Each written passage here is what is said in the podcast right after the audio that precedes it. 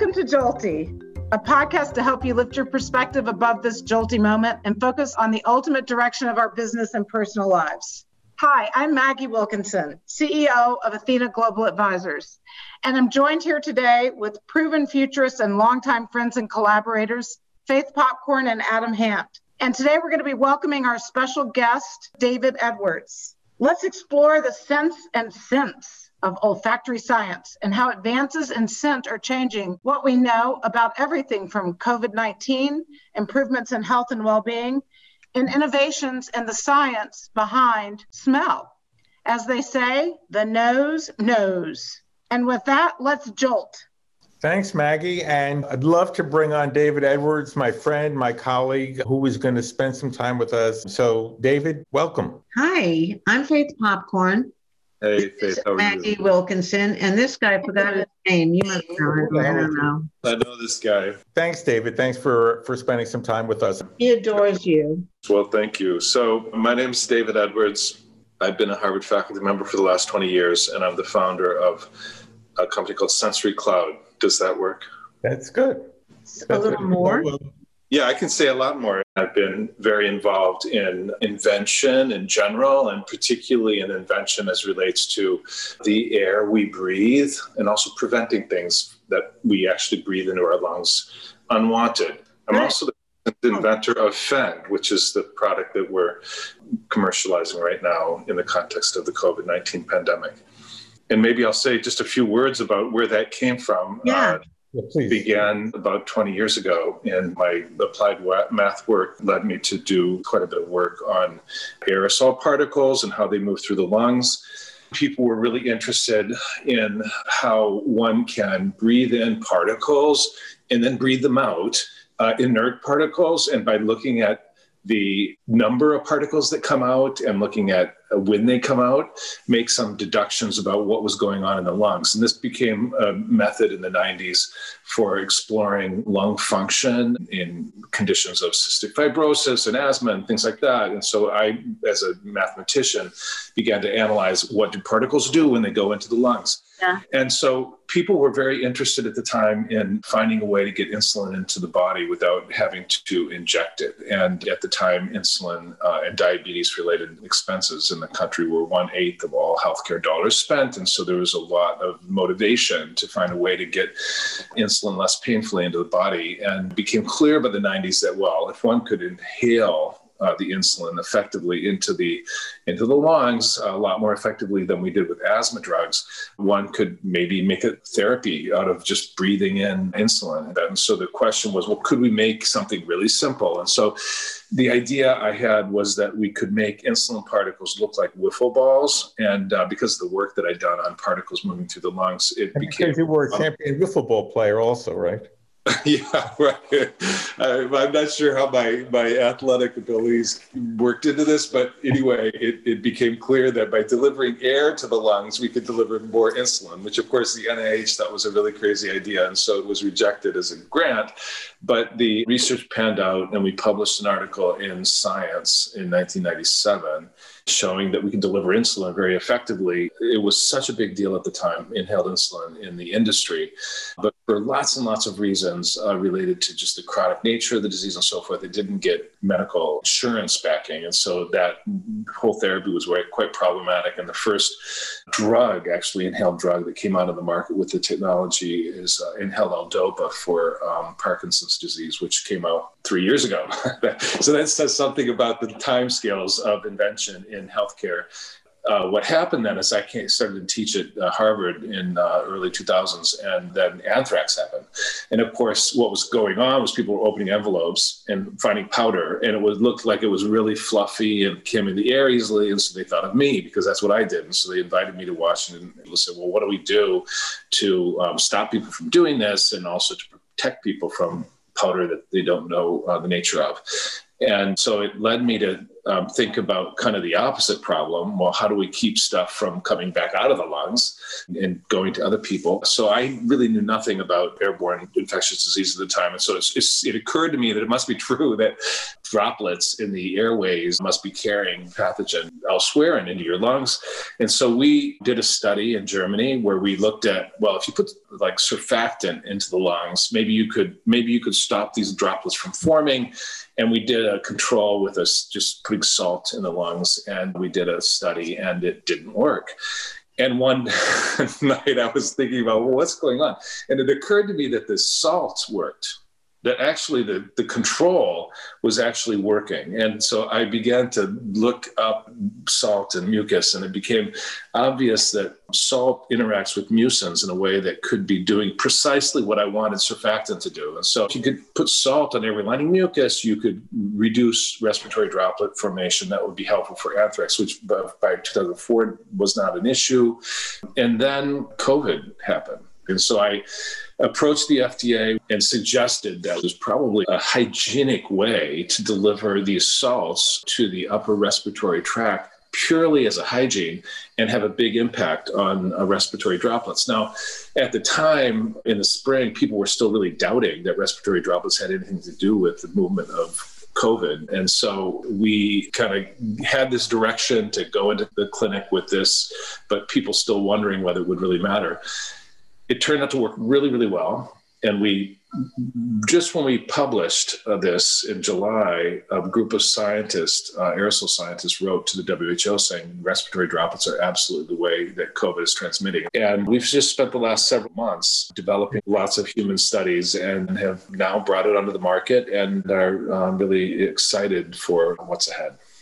So, so how does it exactly work? You have the virus floating around it goes up your nose. And what does FEND do? Let me say that when SARS CoV 2, the virus that's responsible for COVID 19, when it enters your body, it could go, go through your mouth and you swallow it. And that generally doesn't lead to a severe acute respiratory syndrome. So that's you're generally okay. Or it can go through your nose. And then the probability is that it deposits in your nose or in your upper airways. So your, your nose and upper airways are designed to pick things out of the air. And just as a little fun fact, there's about a billion particles you inhale every day. And these include pathogens and all kinds of stuff. And excuse me, that's not that much fun what you're telling me. and it falls out onto our mucus. Uh-huh. And and then our mucus is designed to trap it and then we have cilia that beat it towards the mouth and so the way it's supposed to work is that they come into your body, they land on the mucus, and eventually they get cleared to your mouth and you swallow it. And the benefit there is that the particles, including pathogen, don't get deeper in the lungs where you don't really have defenses. And of course, they don't come back out. But as you get older and, and other things, you eat wrong or get stressed, your mucus begins to lose its uh, barrier function, which people know a lot in the gut. And what we found that as you get older and your BMI grows, you, your probability of having lots more aerosol grows. And so the consequence of that is that when something like SARS-CoV-2 comes into the body, it lands on your mucus. It's supposed to be cleared, but if it gets back in the air as a respiratory droplet, it goes deep in your lungs, or it goes out and you infect other people. So what the salts do is they help rejuvenate your mucus. It holds on to the virus and let, it, it kind of helps the immune system clear the virus as it's supposed to.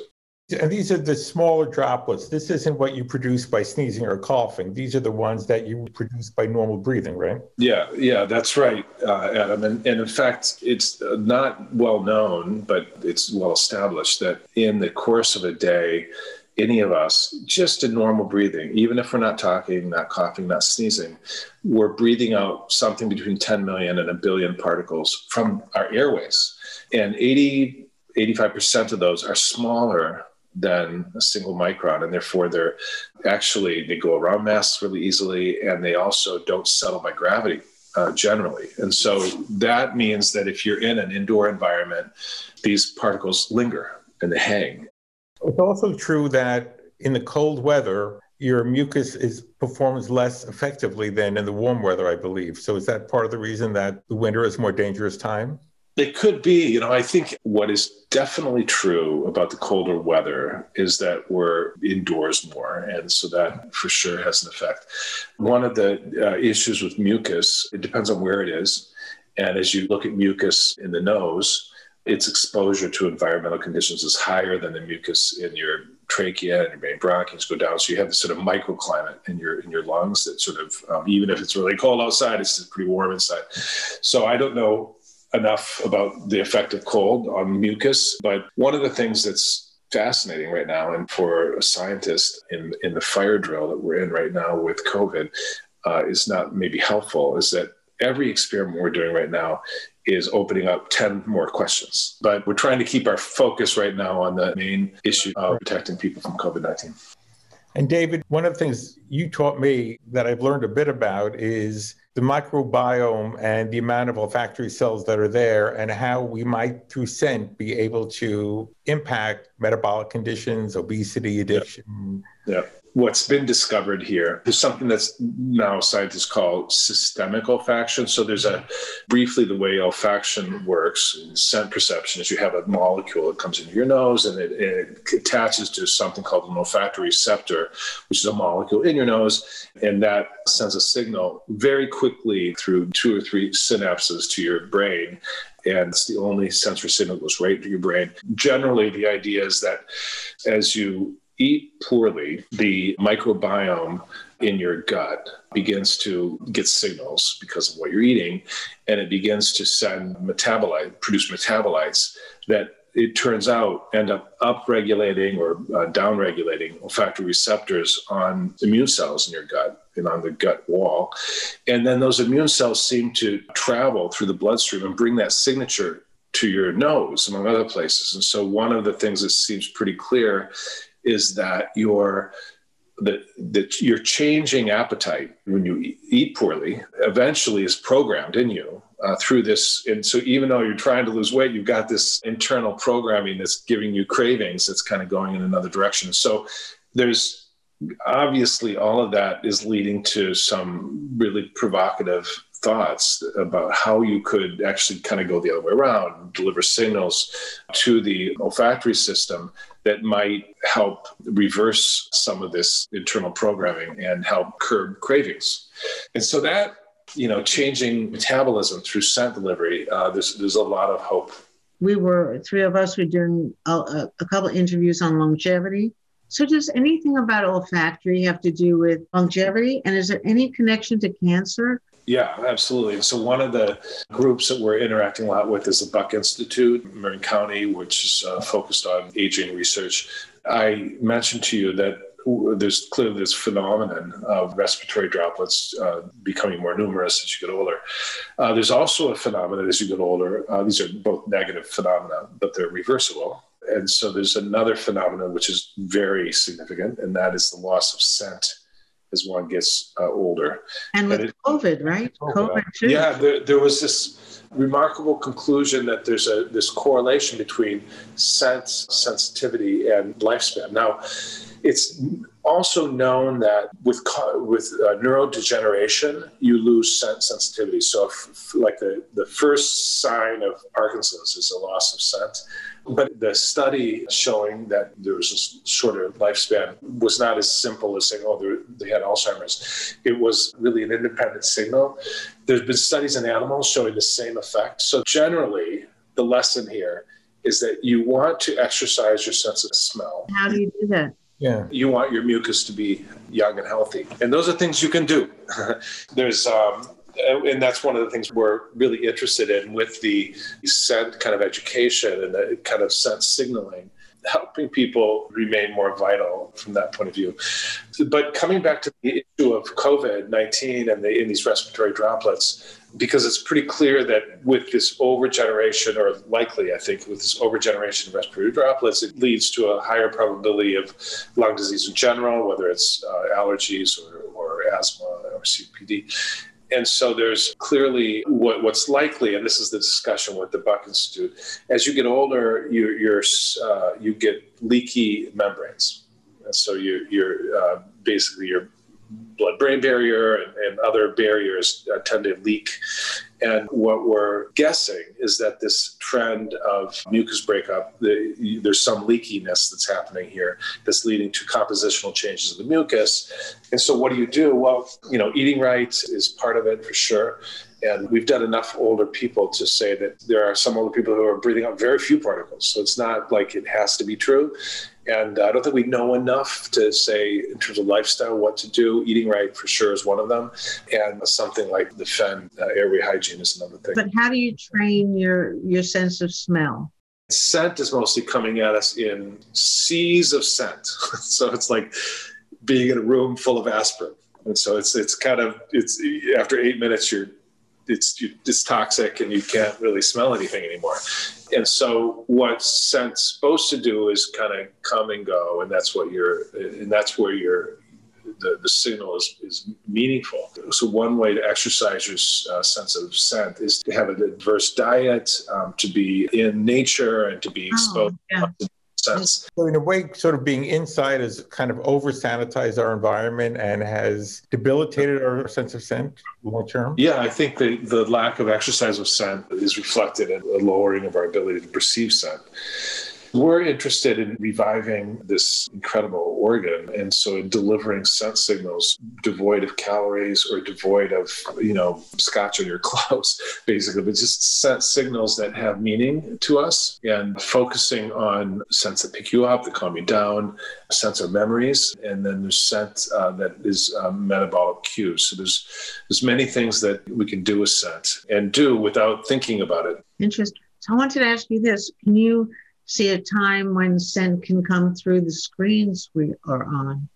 Yeah, so so we, in fact, we began. You know, predictably, being an inventor is not always a good thing, and so I, I've always been interested in going right for the most interesting thing. But consumers were not at all ready for this. But we were interested in scent as one of the three sensory signals that goes through the air: light, sound, and scent.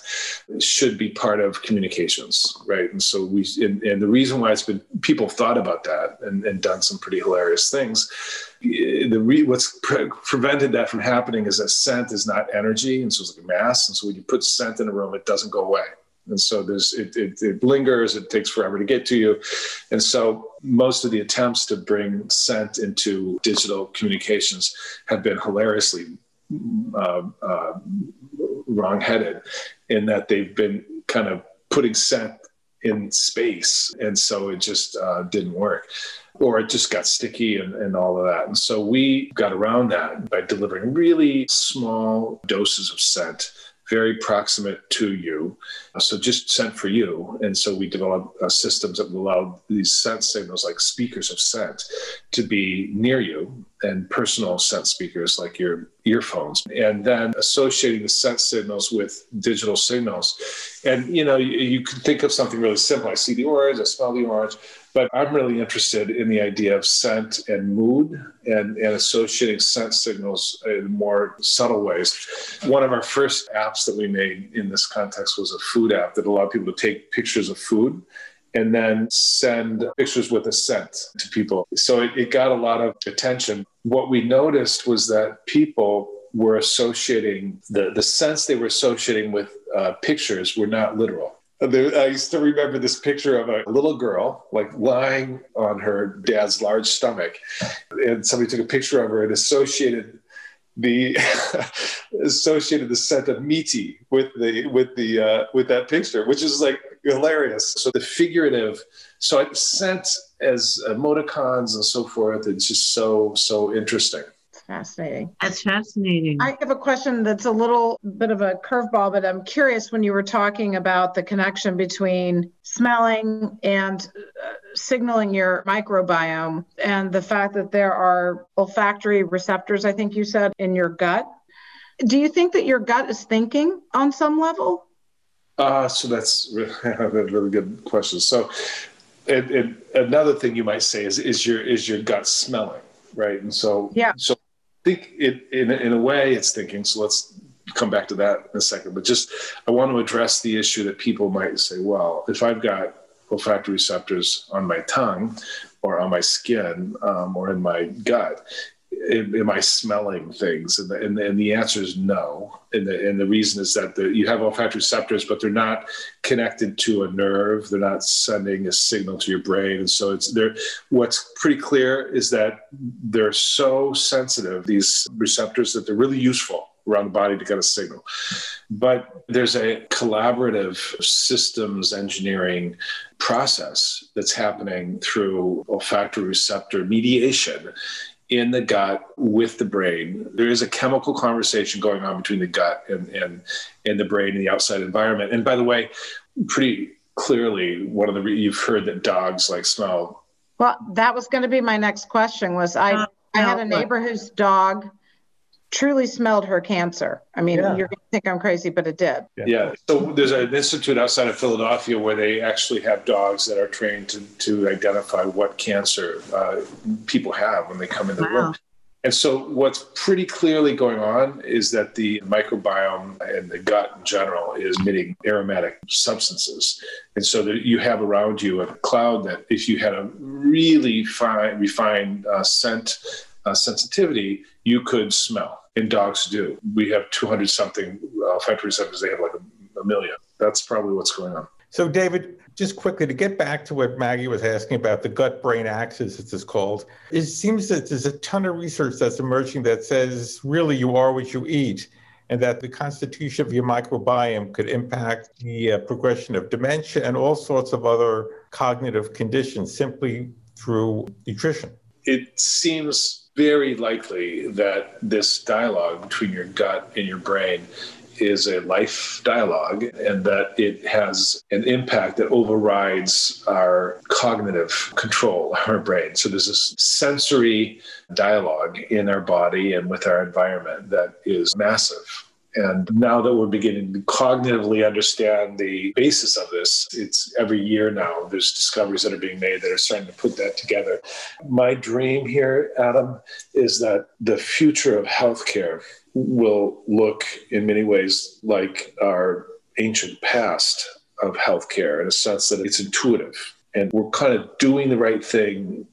Our sensory engagement with the world is leading us to eat the right thing, to sleep right and to get outside. And uh, we're not having to read books and have watches on us. That are kind of triggering us to get out. Obviously if you look around eh, probably in your own lives and others around you this is not going to be a day night transition. We're going through that transition right now whether it's at mass general hospital here in boston or in any of our homes. But it is happening in major hospitals around the country and the world there's this increasing understanding of and integration of a what would have been thought of as a kind of a folk medicine or a homeopathy or wishful thinking is now understood to be actually critical to living a life of wellness. How much do you think our industrial food does our industrial food system? I know this is something you're really interested in. Need to change in order to create that life of wellness. What's happened in our food system is that back when we ate naturally and fed ourselves off of the land and the sea, most of the world was hungry. so the reality is, by the late 19th century, we had major, and, and, and throughout history, really, we've had a lot of famine and, and uh, malnutrition. To solve that problem, chemicals were added and packaging was added, and the whole food system that we know it today to get food to more or less everybody, more or less good tasting, more or less good, uh, affordable, seemed to be a miracle. And Green Revolution was part of that. But then we realized after we waited a little while that all those chemicals in the packaging and so forth was like well not only our bodies can't deal with it but the environment can't deal with it. And so it kind of uh, was a short-term solution that led to a big big big problem. It's a lot more difficult to extract ourselves out of this than it was to solve the problem back then in the sense that we're happy eating twinkies. So there's this issue of well you have to and that's where i'm really fascinated. We know what we need to do if we were to actually charge for food the real cost of food and not have it subsidized and so forth, we would be not eating the way we're eating right now. So there's a way that policy could change, really change the food system. but it's a you know multi-trillion dollar food system and it's it's feeding the planet and so it's not easy to change and there's a lot of forces against that but i'm really interested in how do you change people's behavior well you need to make them happy you want a sensory signals that i really want that i crave this right so i think that scent will be a part and beauty really is a part of changing how we eat but it, there, there'll be some real battles here to fight too if you look at it from an agriculture point of view, the prediction we have 30 more seasons, right? And so if you look at it from a fish point of view, we have like, I don't know, 20 more seasons. So there's is a very limited number of uh, years we have really to figure this out. And we've been around a really, really long time. And I, my f- confidence really is not in a government. It's not in, it's not in a book. It's in our biology. You know we're survivors. And i think that we will survive this. And i think that we will not be very organized. Doing it no people will not be able to explain it very well. They'll not be able to vote on it very well. But i think we'll get through it. And i as an inventor and pioneer i just see people doing the right thing and, and not just at all scientists maybe not mostly scientists but people are kind of doing the right thing and so i'm i'm hopeful That's so wonderful to hear, and it's a beautiful place to stop with a little hope. uh-huh. That's gorgeous. That's lovely. Thank you. really lovely. Thank you so much, Natty. Yeah. Thank you for bringing him. How can he be so hopeful with everything he sees and knows? Why does he think we're going to cure ourselves? I, I think Faith's point, which was, I think, very interesting, which is it's it's in our biology Yeah. and that it will be messy. It's not going to be tidy or organized. Right. Adam, thank you so much Yes, for thank you. uh, Fantastic.